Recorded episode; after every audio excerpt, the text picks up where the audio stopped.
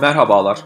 Alper Akalın ve Burak Dalgın'ın birlikte ülke ve dünya gündemindeki iktisadi sorunları tartışmayı ve bu sorunlara çözüm önerileri getirmeyi hedefledikleri Nasıl Olacak adlı podcast serisine hoş geldiniz.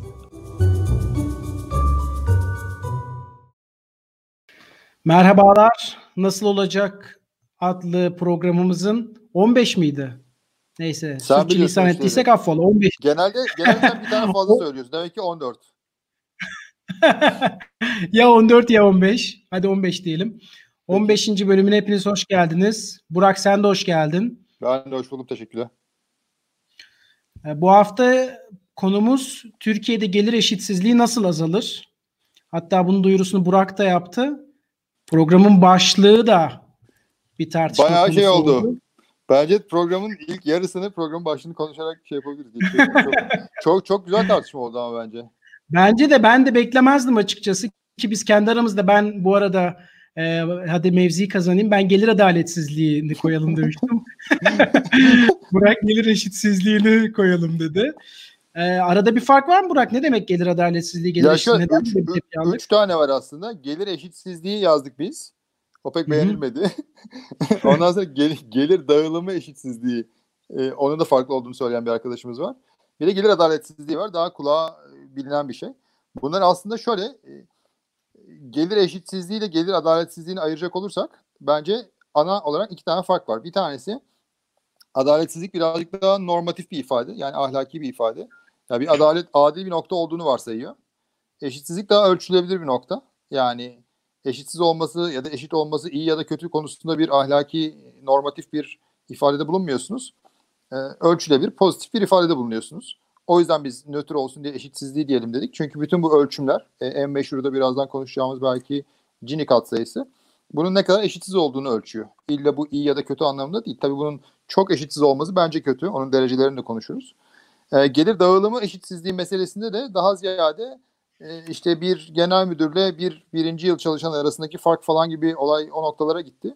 E, yani aslında birazcık benim gördüğüm yorumlarda hukuk gibi, liyakat gibi, eğitim gibi konularda ve vergi gibi konular da e, ciddi şekilde gündeme gelmeye başladı. Yani istersen önce biz ne demek istiyoruz ya da bunun tartışmasını koyalım. Çünkü hakikaten çok aşırı kapsamlı bir konu. Yani başlarsak bunu sabaha kadar devam etmemiz lazım. Ki belki birden fazla program yapmamız da gerekir. Ya biz bugün neyi tartışacağız? İstersen onu bir başını sonunu belirleyelim. E, kısıtı koyalım. Ondan sonra e, diğerlerini de izleyicilerimizin ilgisine göre e, iler, ilerleyen haftalarda konuşuruz gene. Sence neyi konuşalım yani? Nereye kısıtlayalım? Yani aslında tabii biz bunu da önceden konuşmadık ama ben gelir eşitsizliği derken neyi kastettiğimizi belki kısa bir örnek üzerinden açıklamak gerekebilir. Biz gelir eşitsizliği Türkiye'de nasıl azalmalı derken mutlak gelir eşitliğine nasıl ulaşalım gibi bir aslında şeyi kastetmedik. Gelir eşitsizliği baktığınız zaman zaten ekonomi veya normal bir sosyal düzen içerisinde doğal bir olgu olarak da kabul edilebilir. Bunun tabii ki biz bu başlığı seçerken dikkat çekmek istediğimiz husus Türkiye'de gelir eşitsizliği kabul edilebilir seviyelerinin çok üstüne çıktı. Bunu nasıl azaltıp bunu nasıl daha gelir adaletini sağlayacak şekilde arttıracak politikalar izlenebilir mi? Bunlarda nasıl olacağı kastetmiştik ama ben bu gelir eşitsizliğiyle gelir adaleti hakkındaki ayrımı bir örnekle açıklamak isterim. Aslında Robert Nozick adlı liberal bir e, filozof da bu benzer bir örneğe dikkat çeken bir basketbol maçı. O birkaç sene önce ölmemiş miydi? Yakınlarda evet, evet. 2008'lerde diye hatırlıyorum. Ee, tam hatırlamamakla beraber. Evet öyle bir şey. 2002'de ölmüş pardon. Ee, şimdi Robert Yaş, Nozick bu da, basket... bu da, bu da yaşlanma bu da yaşlanabilir. Aynen. ölmüş ama yakınlarda ölmüş. Yine olacak işte yani. Peki. Ee, Robert Nozick bir basketbol maçını örnek verir ama mesela ben bu eşitsizlikle adalet arasındaki farka dikkat çekecek. Mesela bir futbolcuyu ele alalım. Mesela ya da futbol endüstrisini ele alalım. Futbol biliyorsun Türkiye'de de çok ilgi çeken ve insanların gönüllü bir şekilde işte parasını ödeyerek stadyuma gittiği veya işte ilgili uydu kanalına veya yayın sağlayıcısına abone olarak bir şekilde ilgisini maddi bir e, boyut indirgedi ve bu maddi e, şeyi de e, ne derler maddi yükü de e, gönüllü bir şekilde üstlenmeyi kabul ettiği bir temaşa. Çünkü o futbolu izleyerek bir zevk alıyor ve onun da karşılığını bilet parası veya abonelik ücreti olarak ödüyor. Bu ilginin tüm Türkiye satına çok ciddi bir şekilde yayılıyor olması futbol endüstrisinde ciddi paraların oluşmasına ve bunun da futbolcuların kazancını ciddi bir şekilde arttırmasına sebep oluyor değil mi? Mesela bir futbolcu normal bir vatandaşa göre çok fazla para kazanıyor. Şimdi bunu gönüllü ilişki çerçevesinde baktığınızda ortada bir eşitsizlik var ama bu eşitsizliği ad- adaletsiz bir şekilde tanımlamazsınız. Çünkü insanlar gönüllü bir şekilde futbola para ödüyorlar ve futbolcular da göstermiş topluma sağlamış oldukları o eğlence veya faydadan ötürü bir şekilde bunun karşılığını yüksek ücretler olarak alıyorlar. Ben mesela buradaki eşitsizliği yani bir futbolcunun normal bir vatandaşa göre fazla para kazanmasını eşitsizlik vardır ama bu gayri adil demem. Yani bu adalet kuralları çerçevesinde belirlenen bir şey. Onu gayri adil kılan şey nedir biliyor musun? Mesela devlet gelir vergisini toplumda yüzde otuz beş uygularken sen futbolcuya yüzde yirmi gelir vergisi uygularsan mesela orada bir eşitsizlik daha da artarak ilerliyor. Yani devletin uygulamış olduğu bir yaptırım gücü tüm topluma eşit düzeyde uygulaması gereken bir gücü siz başka bir gruba istisnai bir şekilde uyguladığınızda oradaki o eşitsizlik bir şekilde adaletsiz bir eşitsizliğe de sebep oluyor. Mesela burada adaletsizlik ve eşitsizliği aslında kamunun uygulamış olduğu güçle gönüllülük ilişkiler sonucunda oluşan normal bir ekonomik dağılım olarak da açıklayabiliriz. Bilmiyorum sen ne düşünürsün? Yok bence o enteresan. Bence ama bir, bir, bir tarafı daha var. O da gönüllü ya da gönüllüsüz. Bence toplumun belli bir kesiminin asgari bir gelire sahip olması lazım. Yani gelir eşitsizliğini belli bir şeyde kesiyor olman lazım. Çünkü ne olursa olsun insanın insan olmaktan kaynaklanan hakkı var, hakları var ve insancı hayatta bunlardan bir tanesi. O yüzden mümkün olduğunca bunun adına işte asgari ücret dediğimiz mekanizmalar da bunlardan bir tanesi. Ki ben asgari geçim desteğine de çok taraftar bir insanım. Yani belli bir ailenin belli bir minimum gelirinin garanti edilmesi gerektiğini de düşünüyorum. Başka ülkelerde bu vatandaşlık geliri falan gibi uygulamalara da gidiyor. Ama bir şekilde bir minimumu yani aç insan bırakmamak, evsiz insan bırakmamak meselesinin toplumun bir yükümlülüğü olduğunu da düşünüyorum. Yani hem bir taraftan genel adaletsizlikleri ortadan kaldırmak meselesi var hem de nüfusun hiçbir üyesinin, milletin hiçbir parçasının belli bir minimumun asgari seviyenin altında yaşamamasını temin etmek gibi de bir toplumsal görevimiz olduğunu düşünüyorum. Bizim Böyle bir anormal transferler falandan bahsetmiyorum ama hı hı. en azından belli bir asgari seviyenin sağlanması gerektiğini düşünüyorum. Tabii. Katılıyorum. Yani sen diyorsun ki tamamıyla bu iş gönüllülük çerçevesinde bile bir ekonomik dağılım olsa bile orada bir şekilde e, asgari bir refah düzeyini sağlayacak politikaların devletin desteklemesi gereğine vurgu yapıyorsun ki ona katılıyorum ama e, tabii, tabii sen bir şey söyleyeceksin herhalde.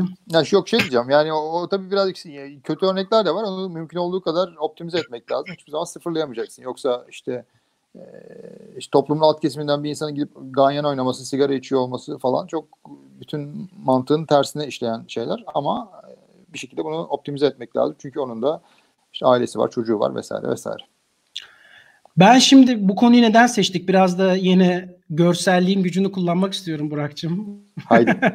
yine ev ödevine çalışan bir e, ekonomist olarak. Şurada biz bu konuyu neden seçmemizin nedeni son dönemde e, gelir dağılımı ve servet... bu konuyu önceden çalışmış ve hatta bu konu hakkında yazı yazmış. e, e, şimdi aslında hep gelirden bahsediyoruz ama servet eşitsizliği de yine küresel bir fenomen. Or, bu da bir... Orada, orada, onu da bir anlatsana. Bence o çok önemli bir nokta. Gelir, e, gelir eşitsizliği konuşalım. Gel, tabii, gelir tabii. gelir farkı eşit... ne?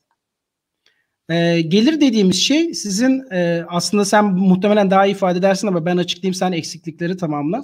Gelir gelir biraz daha geleceğe yönelik sizin elde edebileceğiniz gelir potansiyeli ve şu an hali hazırda kazanmış olduğumuz işte bir maaş, ücret vesaire gibi veya e, net gelir kar gibi e, girişimci için söylüyorum. E, elde ettiğiniz gelir yani bu tabii tanım içerisinde tanım yaptım. Servet ise şu ana kadar ki gelirlerinizden bir şekilde tasarruf ederek oluşturmuş olduğunuz refahın stok birimi ya da işte şu ana kadar elde ettiğiniz mal varlığı gibi düşünebiliriz. Bilmiyorum sen buna daha açıklayıcı Aynen biri, biri, biri akar biri stok diyecektim ben. Aynen Gelir biri akar, akar biri stok. Öbürü de stok yani bir tanesi diğer buradaki finans ya da iş dünyasında olanlar için de söyleyelim. Bir tanesi gelir tablosunda gördüğünüz, öbürü bilançoda gördüğünüz. Kesinlikle. Güzel bir açıklama. Ben e, bu teknik açıklama yapmakta imkan ediyordum ama sen iyi ki yaptın. E, finans bilenler daha iyi anlayacaktır senin bu tanımınla. Şimdi ben hem Türkiye'de servet eşitsizliği hem de gelir eşitsizliği ile ilgili iki gösterge göstermek istiyorum. Neden bu konuyu seçtik? Çünkü bu iki göstergede de Türkiye kötüye gidiyor. Bu servet dağılımı ben bunu Uluslararası Şeffaflık Derneği'nin raporundan aldım. Onlar da Kredi Suisse'in verilerini kullanmışlar. Türkiye'deki toplam servetin en zengin %10'un sahip olduğu pay ile geri kalan %90'ın sahip olduğu pay. Bu rakam 2005'lerde %70 iken 2010'lara geldiğimizde %75'lere gelmiş. Yani nedir o?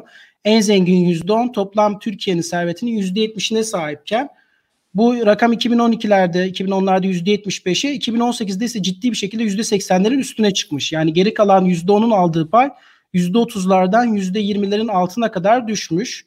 Birinci veri bu. İkinci veri de bu Gini katsayısı senin bahsettiğin. Gini katsayısının ne olduğunu açıklamak ister misin? Şimdi Gini katsayısı çok kabaca e, eşitsizliği ölçen bir mekanizma. E, sıfırla bir arasında değişiyor ya da sıfırla yüz arasında değişiyor. Siz yüzde olarak mı gösteriyorsunuz? Yüzde olarak mı gösterdin sen? Ben burada 0.40 diye gösterdim. Tamam yani sıfırla bir arası sıfırla bir arasında değişiyor. Bire ne kadar yakınsa. bir mi? tanesi mutlak mutlak eşitsizlik, bir tanesi mutlak eşitlik. İkisinin arasında değişiyor ama bu e, 0.40'lar falan bayağı yüksek rakamlar. Yani Avrupa'da hiç gözükmeyen rakamlar. Amerika'da bir tek gözüküyor. Amerika büyük bir istisna bu konularda. E, ama şeyler var yani. Şu anda gözükmüyor bu arada. Ha, bir, biraz Şu an gözükmüyor. Sen göstermişsin zaten. Evet şimdi ben bir şey gördüm. Şu yani an Türkiye Avrupa sıfıra yakın, mutlak evet, eşitlik noktasına yakın. Bu hiçbir zaman sıfır olmayacak tabii ki. Ee, Amerika, Türkiye falan, Meksika, Latin Amerika ülkeleri bire yakın. Yani bu 0.40'lar falan çok yüksek oranlar tabii yani. Yani biz burada da zaten yazıyor, grafikte de görüyoruz. OECD 2015 verisine göre Türkiye OECD'nin en kötü 5. ülkesi. Ya 5 diyorsun da bu arada burada ee, özel durumlar var. Güney, ki bu rakamın Güney Afrika mesela çok ağır bir şeyden geliyor değil mi? Güney Afrika'yı bir defa ayrı tutmak lazım. Senelerce e, ırk ayrımının ha, tabii uygulandığı ülke. Çok anormal bir ülke. Onu geçelim. Costa Rica zaten birkaç milyon insanın yaşadığı bir yer değil mi? Ufacık yer. Hı hı. E, geriye kaldık biz bize değil mi? Şili, Meksika, Türkiye kaldık yani. Bir de Amerika Evet. bir şey olarak. Peki sorumuz şu Burak. Hı. Ki bu Gini katsayısının son TÜİK verisine göre 0.41'e geldiği de biliniyor. E, giderek de kötüleşen bir tabloyla da karşılaşıyoruz. Zaten servet dağılımı rakamını da gösterdim sana. Se- Herkese tüm ekrandaki şeylere. Neden Türkiye'de gelir eşitsizliği ve servet eşitsizliği artıyordur? diye sana soru sorsam aklına gelen sebepler nedir? Şöyle bence bunu üç başlık altında ele almak lazım. Bir tanesi ekonomik büyüme. Hı Ee, hı. yani Türkiye genel olarak büyüdükçe toplumun orta ve alt kesimleri bundan yararlanıyor ve doğal olarak A belli bir standartın üstüne çıkmaya başlıyor. B e, birazcık daha ortalamaya doğru yaklaşıyorlar. Evet. Ee, o yüzden Türkiye'nin büyümesi lazım. Türkiye büyümedikçe bu açık ara artacak. Ve hele de bu dünyada da gördüğümüz finansallaşma ki onu ayrı bir toplantıda konuşuruz belki. Bu düşük faiz ve finansallaşma meselesi servet sahiplerinin servetini çok arttıran bir şey. Bono sahiplerinin, şirket sahiplerinin vesairenin. O da görece olarak onların sahipliğini arttırıyor. Yani birincisi bu ekonomik büyüme ve ekonomik büyümenin ne kadar e, hem Türkiye'de hem dünyada varsa da hormonlu olup olmadığı meselesi. Finansallaşma etrafındaki meseleler. Bir bu. İki, e, bir takım yapısal sorunlar ki bütün izleyicilerimizin neredeyse vurguladığı nokta buydu. Vergi sistemi, hukuk sistemi, liyakat ve eğitim. Yani yapısal olarak bunu nasıl dönüştürüyorsunuz? Mesela doğru düzgün bir eğitim ki onu ikimiz sen de ben de işte Anadolu liselerinin, devlet üniversitelerinin ürünü insanlarız değil mi? Bugünkü hayatlarımıza şeyle kavuşmuş insanlarız. Ee, kamusal eğitimin ürünleri olarak e, kavuşmuş insanlarız. Kamusal eğitimi siz kötüleştirdikçe ve bunu daha özel okullara kaydırdıkça e, bir anlamda yeni bir kas sistemi yaratmaya başlıyorsunuz. Sadece parası olanların ya da zaten eğitimi olanların çocukları okuyabilir hale geliyor. Halbuki sizin toplumsal e, dönüşümü, sosyal mobiliteyi, hareketliliği, işte düşük sınıftan ya da az kazanandan orta kazanana, orta kazanandan üst kazanana geçişi sağlayan en önemli enstrüman. Bu dinamoyu bozduğunuz anda bu çalışmıyor. Ya da liyakatsiz atamalar yaptığınızda e, bir insan 3-5 yerden maaş almaya başladığında veya direkt suç olan bir takım fiiller devreye giriyorsa, girdiğinde e, bu dağılım bozuluyor ki arkadaşlarımızın, takipçilerimizin en fazla vurguladığı hususlar bunlar. İkincisi de bu yani bu yapısal nedenler diyelim ya da yapısal meseleler diyelim. Üçüncüsü de transferler. Yani aslında bir ekonomi büyüteceksiniz. Bu yapısal meseleleri çözeceksiniz ki bence eğitim ve liyakat bunun en önemli noktası. E, üçüncüsü de transferler yapacaksınız. Transferlerde de sosyal yardımlar kabaca. Bunları akıllıca yapmak lazım. Ee, mesela işte doğru bir uygulama evdeki kadınlara bunu vermek. Çok doğru bir uygulama. Çok desteklediğim bir faktör. Veya çalışanların daha az vergi ödemesini sağlayacak yöntemler. Asgari ücretli bir insan bugün 365 günlük çalışmasının 128 gününü vergi ödemeye harcıyor. veyahut da daha önceki bir programımızda konuştuğumuz gibi dolaylı vergiler Türkiye'deki vergilerin %70'i. Bu ne demek? Tüketimden siz vergiyi alınca bütün vatandaşlara bunu yayıyorsunuz. Halbuki gelir vergisini ücretliler dışında kimseden almıyorsanız e, veya kurumlar vergisini doğru düzgün toplayamıyorsanız bunun hepsini 6 bin şirket ödüyor neredeyse. Doğal olarak bu eşitsizliği besliyorsunuz. Yani ikincisi bunu yapmanız lazım. Üçüncüsü de dediğim gibi transferleri düzgün bir şekilde yapmak lazım ki akıllı bir şekilde e, işte okula gidiyorsa çocuk e, veya kadın veya kadına verilmesi e, gibi meseleler e, doğru akıllı bir transfer politikası bu aşılabilir. Ee, sen üç tane faktörden bahsettin ki çoğu da aslında yapısal ve önemli faktörler. Ben bunu iki tane daha ekleme yapayım o zaman. Ee, bir tanesi enflasyon. Yani enflasyonun Doğru, gelir çok güzel, çok güzel üzerinde nokta. çok e, ciddi bir etkisi var. Bir özellikle dar gelirlerin ve orta sınıfın ciddi anlamda alım gücünü azaltan bir unsur. Çünkü bu dar gelirli ve orta gelirliler daha çok tüketen toplumlar oldukları için yani tasarruf oranları Gelirine daha göre daha çok tüketiyor. Gelirine göre daha- göre daha. Gelirinin hepsini Aynen harcıyor. tasarruf oranı daha düşük olduğu için bunlar direkt fiyat artışlarından olumsuz etkileniyorlar. Bu bir kere gelir dağılımı negatif etkiliyor.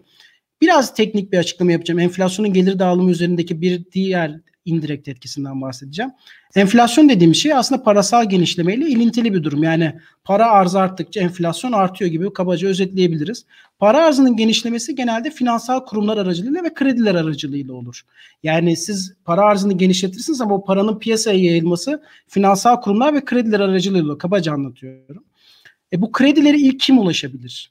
Yani varlığı olan buna teminat gösterebilecek varlıklı sınıflar mı yoksa daha daha dar gelirli olan sınıflar mı? Baktığımız zaman daha çok e, işte o alacağı krediye karşılık kendi varlığını gösterebilecek üst gelirli segment bu kredilerden daha kolay yararlanabiliyor. Bunun nasıl bir etkisi oluyor?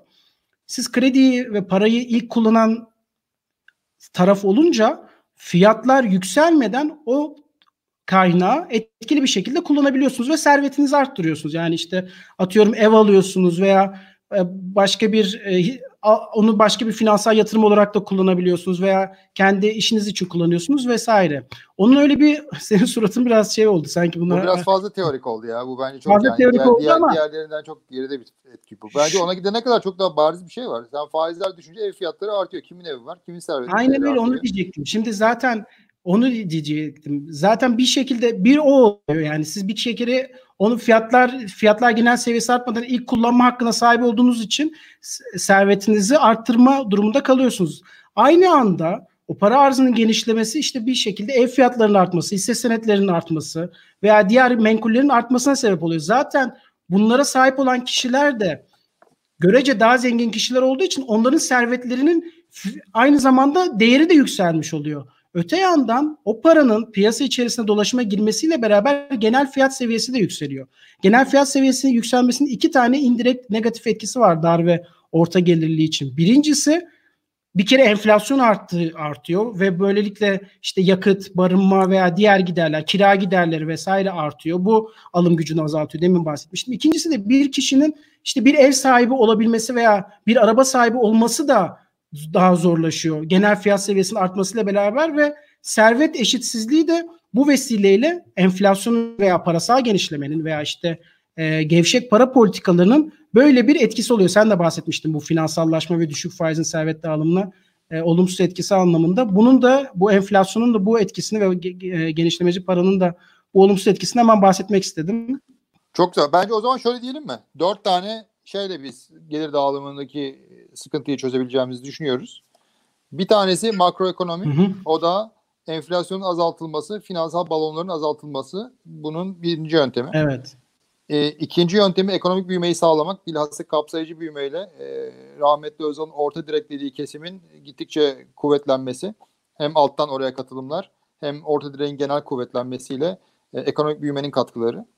Üçüncüsü akıllı transfer politikaları. E, yani sosyal yardımların düzgün bir şekilde ve ekonomik faaliyeti destekleyecek, sosyal gelişimi destekleyecek şekilde verilebilmesi. Dördüncüsü de vergi gibi, hukuk gibi, liyakat gibi ama bilhassa kamusal eğitim gibi yapısal politikaların uygulanması neticesinde biz bu gelir dağılımındaki sıkıntıyı aşabiliriz diye, düşünüyoruz. Çok güzel. Beşinci noktayı da ekleyebilir miyim? Tabii. Gayri adil veya adaletsiz regülasyonlara da yer vermemek. Mesela Aa, adalet... bak, bu çok güzel. Bu çok güzel. Süper. Yani beşinci not bu devletin yaratmış olduğu regülasyonların gelir dağılımı veya gelir eşitsizliği yaratan regülasyonlardan belki bahsetmek gerekir. Mesela aklıma ne geliyor bunlardan bir tanesi en basitinden ithal vergilerin artırılması.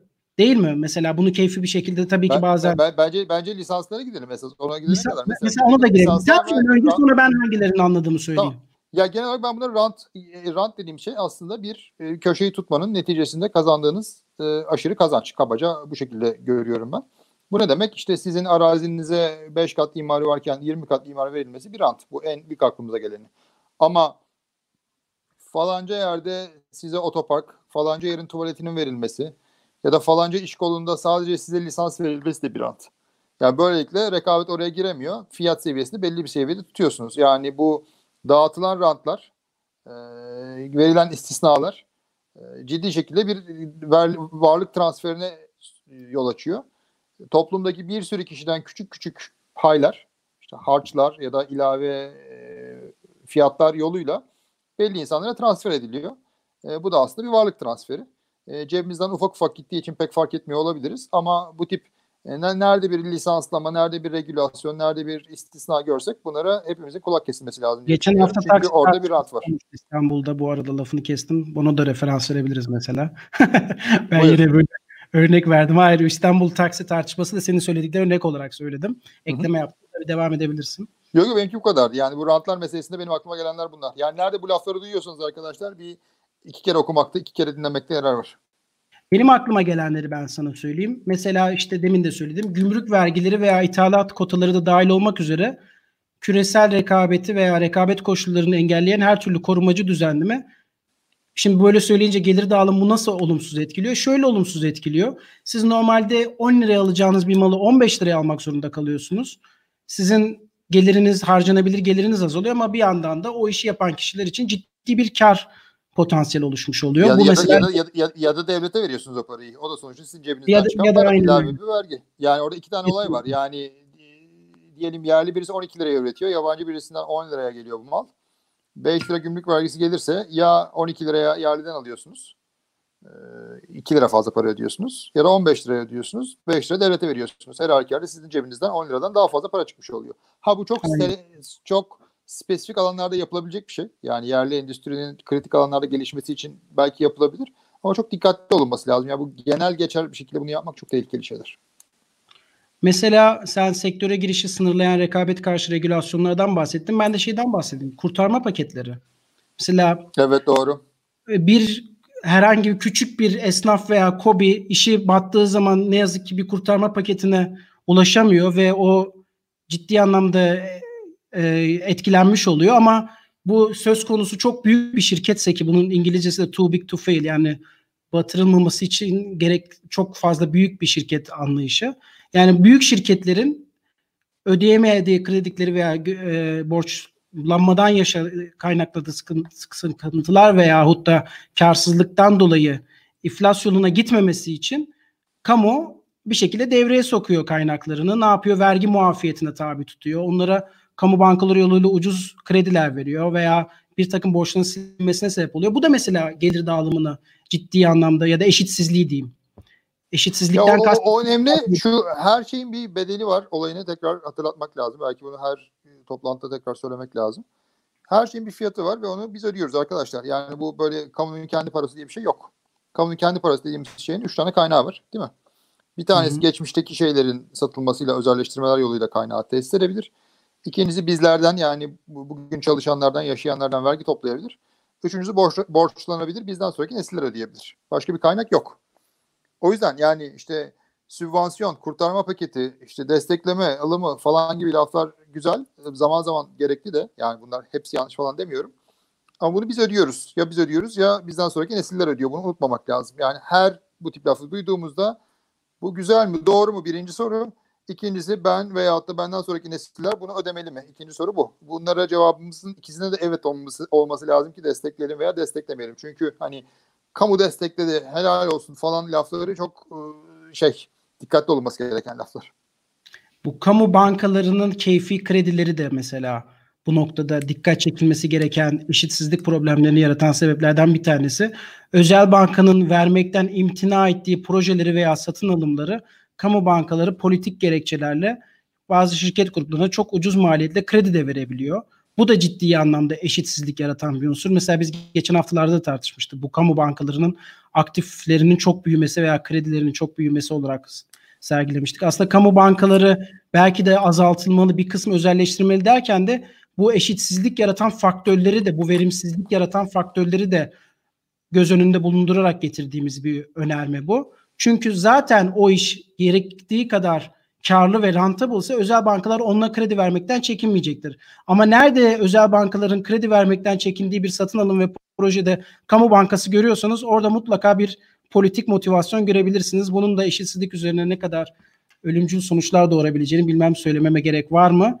Onun için beşinci noktada senin saydığın o dördüncü madde beşinci noktada da regülasyonların rasyonelize edilmesi veya adalete yakışır bir e, düzenleyici politikalar demek herhalde eklemek Şe- iyi olacak. Şeffaf ve limitli regülasyonlar diyebiliriz. Aynen öyle.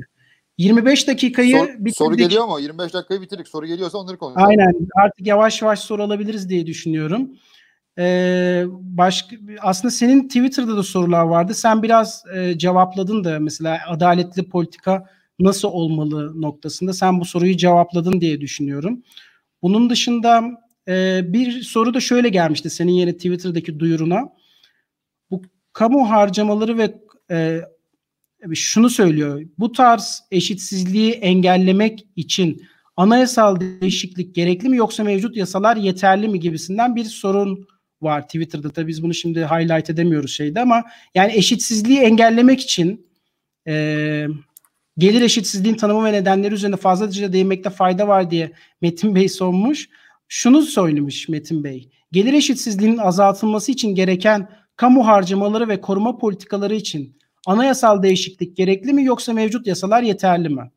Böyle bir soru Daha var. özel bir değişiklik benim bilgim yok. Yani ben hukukçu değilim tabii. Yani o apayrı bir muazzam bir okyanus ama öyle bir şey gerektiğini çok yani oraya gelene kadar yapılabilecek bin tane başka şey var. Yani o, o gerekiyorsa da meselenin %80'ini 90'ını bence hiçbir şey gerekmeden çözülebilir diye düşünüyorum.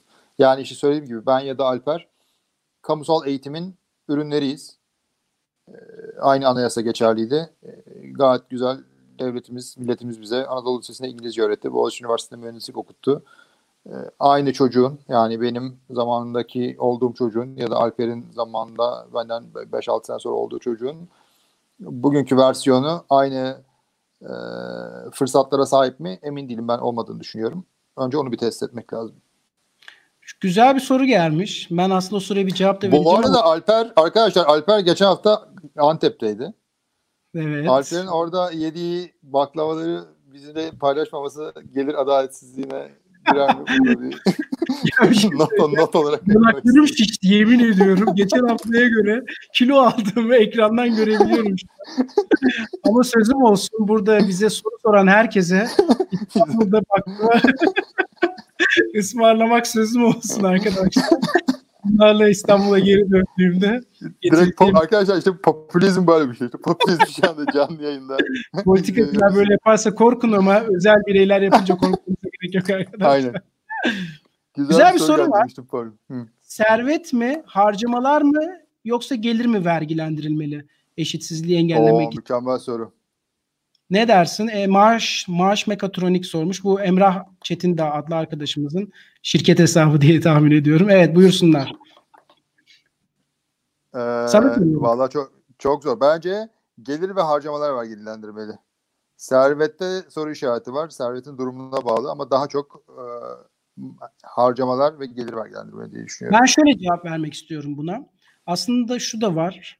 Türkiye sen ne dedin? Ekonomik büyüme aslında yoksulluğu engelleyecek en önemli faktörlerden Hı hı. Türkiye'nin hızlı ekonomik büyümesi. Bu büyüme müşevvikini ya da büyüme teşviğini kıracak vergi politikalardan kaçınmamız lazım. Yani biz vergiyi arttıralım derken kurumlar vergisini arttıralım işte onların iş yapışını ve istihdam sağlayacak ekonomik motivasyonlarını azaltalım gibi bir durumdan da söz etmiyoruz. Bizim burada vergileri optimal bir seviyede tutacak bir kamu maliyesi politikası gütmemiz lazım. Bunun için de vergileri arttırmaktan ziyade her zaman benim vurguladığım verimsiz harcamaları kısmak.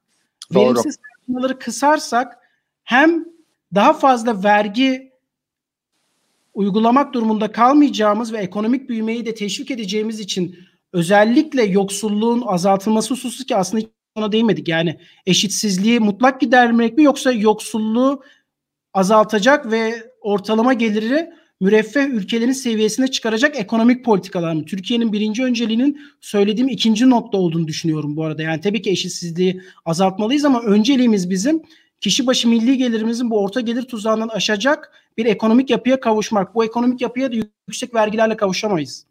Yani çok yüksek O- vergi koyarsak bu sefer yatırımcıyı da kaçırabiliriz. Özellikle Yok bence kurumlar o, vergi söylüyorum. o, o, o çok doğru. Bence bizim vergiler anormal konsantre. Şimdi arkadaşlar Türkiye'deki bütün kurumların ödediği vergi toplam geliri toplam vergilerinin yüzde onu onda biri. Bütün o koca koca şirketlerin ödediği vergi 10 liralık verginin 1 lirası. Türkiye'deki 1 milyon işletmeden sadece 6 bin tanesi bütün o vergiyi ödüyor bu arada. Yani 990 bin tanesinin ödediği vergi neredeyse ihmal edilebilir seviyede. Birinci şeyimiz bu. İkincisi vergilerimizin %70'i endirekt. Yani ÖTV, KDV gibi şeyler marifetiyle bizler ödüyoruz. Bu dünyadaki en yüksek oranlardan bir tanesi. OECD'deki en yüksek diye. Ya burada bir anormallik var. Yani bu konsantrasyon meselesi iki. Bunların çoğu da ithal mallardan alındığı için ithalat düşünce Türk kamu maliyesi bozuluyor. Böyle bir çok garip bir mekanizmamız var. Yani bir anlamda cari açığı kapatmak istiyoruz. Öbür taraftan ithalat düşünce kamu maliyesi bozuluyor. Yani ikinci anomalimiz bu. Üçüncüsü coğrafi konsantrasyon var. Daha önce de söyledim. Beş tane vilayet İstanbul, Ankara, İzmir, Kocaeli, Bursa vergilerin %80'ini ödüyor. Yani biz demek ki e, coğrafi olarak aşırı konsantreyiz. Dolaylı vergilere aşırı konsantreyiz. Kurumlar vergisinde de çok az sayıda şirkete aşırı konsantreyiz. Bu da çok ciddi bir kırılganlık ekonomimiz açısından. Önce bunu bir halletmemiz lazım. Aynen. Ve demin de söylediğim gibi kamunun toplumsal fayda sağlamayan harcamalardan kesmesi lazım. Bunun için de şeffaflık ve öngörülebilir maliye politikaları ve kurala bağlı bir maliye politikası ki e, buna belki de e, bizim mali kural, Kural. veya işte kural bazlı parasal politikaya da e, referans vermek gerekebilir. Bunlar sadece makroekonomik açıdan büyümeyi sağlamayacak, aynı zamanda eşitsizliği de azaltacak faktörler olarak da dikkat çekmekte fayda var. Ee, sorular bir tane de şöyle bir soru gelmiş.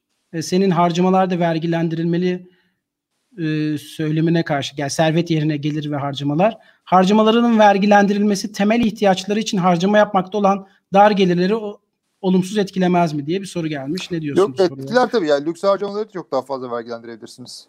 Ya da yani harcamaları sıfır vergilendirmek diye bir şey mümkün değil ama e, mesela e, Türkiye'de hala temizlik ürünlerinin ÖTV alınıyor olması bence çok acayip bir durum. Temizlik ürünü gibi çok temel bir şeyden ÖTV özel tüketim vergisi nasıl alırsınız? Mümkün değil. Ya da mesela üretimi destekleyecek olan e, internet gibi temel hak olduğunu düşündüğüm hususlardaki vergilerin çok asgari olması lazım. Ama gidip çok lüks bir araba alıyorsa ondan vergi ödesin bence. Lüks bir arabada vergi o doğru ama şu an gerçekten bir araba almak inanılmaz e, sıkıntı hale geldi. Bu konuyu biraz açmak istiyorum. Bunun sıkıntı hale gelmesinin bir nedeni, iki nedeni var. Hatta üç nedeni. Birincisi yüksek fahiş vergiler. Yani onun hatta bende bir şeyi de vardı. Almanya'da bir asgari ücretli 20 aylık maaşıyla araba alabiliyor. Bunun 18 ayı araba parası, 2 ayı vergi parası. Türkiye'de bu rakam 140 aya çıkıyor. 70 ayı araba parası, 70 ayı vergi. E bizimki Yani çok adil işte bir tane bir tane kendine alıyorsun, bir tane devlete alıyorsun yani. Aynen öyle. Mekanizma var. Şimdi bu kadar yüksek vergi bir kere zaten arabaya ulaşmayı imkansız hale getiriyor. Bir de arabaya olan talep azalınca üretim de düşüyor. Üretim düşünce bu sefer ikinci el piyasası ciddi anlamda fiyat artışına sebep oluyor. Aslında senin bahsetmiş olduğun o ranta dayalı fiyat şişkinliğinin bir noktası da verginin yaratmış olduğu, direkt rant değil belki ama aşırı verginin yaratmış olduğu bir fiyat şişkinliği ve bu da normal bir sıradan bir ortalama gelirli bir vatandaşın araba almasını çok zorlaştıran bir unsur olarak da ortaya çıkıyor. O bakımdan E evet vergi kon- kon- kon- konsantrasyon işte tam ÖTV'ye abanıyorsun. İthalat odaklı ÖTV'ye abanma yani. Çünkü kolay. Bir son soru alalım. Avrupa bu güzel bir soru. Aslında geçen haftalarda işlemiştik. Senin de güzel bir tweetin oldu. Ben bu ara bu tweetlere çok bakamadım ama senin o ucuz ülke olmamıza yönelik evet, ona inanılmaz bir şey o ya. ya gerçekten inanılmaz dehşetengiz bir şey o yani. Avrupa'nın en ucuz ülkesi olmamız gelir eşitsizliğini nasıl etkiler gibi bir soru gelmiş. Ben şuna şöyle cevap vereyim. Yani Avrupa'nın en ucuz ülkesi olması bir kere bizim eşitsizliğimizle çok paralel bir şey. yani eşitsizlik arttıkça bizim Avrupa'nın en ucuz ülkesi olmamız daha da olanak haline geliyor. Çünkü aslında bizim en ucuz ülke olmamız ne yazık ki iş gücünün en ucuz olması. İş gücünün en ucuz olması ne demek mesela? Bir ortalama gelirin diğer ülkelere kıyasla çok daha düşük kalması. Bundan dolayı da başka bir ülkede gelirini kazanan bir insanın buraya geldiğinde harcama yapması, bu turizm veya başka harcamalar olabilir. Buraya göre kıyasla daha zengin hissetmesi ve Türkiye'yi ucuz görmesi. E, bu şunu aslında bize işaret ediyor. Siz ortalama geliriniz sizin düşük kaldığı sürece siz ucuz olacaksınız ama ortalama gelirin düşük kalması aslında demin de bahsettiğim o servet dağılımı, gelir dağılımı arttıkça e, meydana gelen bir olay. Bu da bizim eşitsizliğimizle beraber ucuzlaşmamızla beraberinde getiriyor. Bilmiyorum sen bir yorum yapmak ister misin buna? Ya bu konu benim çok maalesef hassas olduğum bir konu. O da şu yani utanılacak bir şeyle övünür haldeyiz. Yani iş gücümüz ucuz demek e, dünyanın yani iş gücümüz yeterince para kazanamıyor demek. E, ucuz ülke izlemek e, en alt seviye turistleri bizim o cennet gibi koylarımızda, cennet gibi ormanlarımızda ağırlıyoruz demek. Ucuz ürün demek gelişmiş ülkelerin ham mallığını yapıyoruz demek. Bu arada kime göre ucuz meselesini de bir altını çizelim bu ucuzluk meselesi biz yurt dışına göre ucuzuz, yurt içine göre pahalıyız. Yani şu anda çarşıya, pazara, süpermarkete giden bir insan Türkiye ucuz falan demez. Yani oradaki ucuz kelimesi AB üyesi ülkelerle mukayesede. Ya bizim aslında tam tersisi olmamız lazım değil mi? Vatandaşımıza ucuz, yabancıya pahalı ki katma değer yaratalım ki yabancıya pahalı satabilelim. Bizim bulunduğumuz nokta tam tersi. Yabancıya ucuzuz çünkü e, para değerimiz düşük, katma değerimiz düşük. Vatandaşımıza pahalı çünkü bu sebeplerden ötürü çarşıya, pazara gittiğinde işte et, süt, e, peynir, kozmetik ürünleri vesaireyi lüks olarak gören bir noktadayız. Ha, bunu bir tersine çevirmemiz lazım. Nasıl tersine çevireceğimizi artık bu akşam konuşamayız ama bu akşam inşallah onu konuşuruz. Süremizin de sonuna geldik zaten. Ee, çok teşekkür ederiz. Sorularınızla çok gerçekten dinamik bir program oldu. Bu haftalık 15. bölümümüz olduğu olduğunu olduğunu bölümün sonuna geldik. Gelecek hafta görüşelim. Ee, konu başlı öneriniz varsa da Burak yine bir anket açar muhtemelen.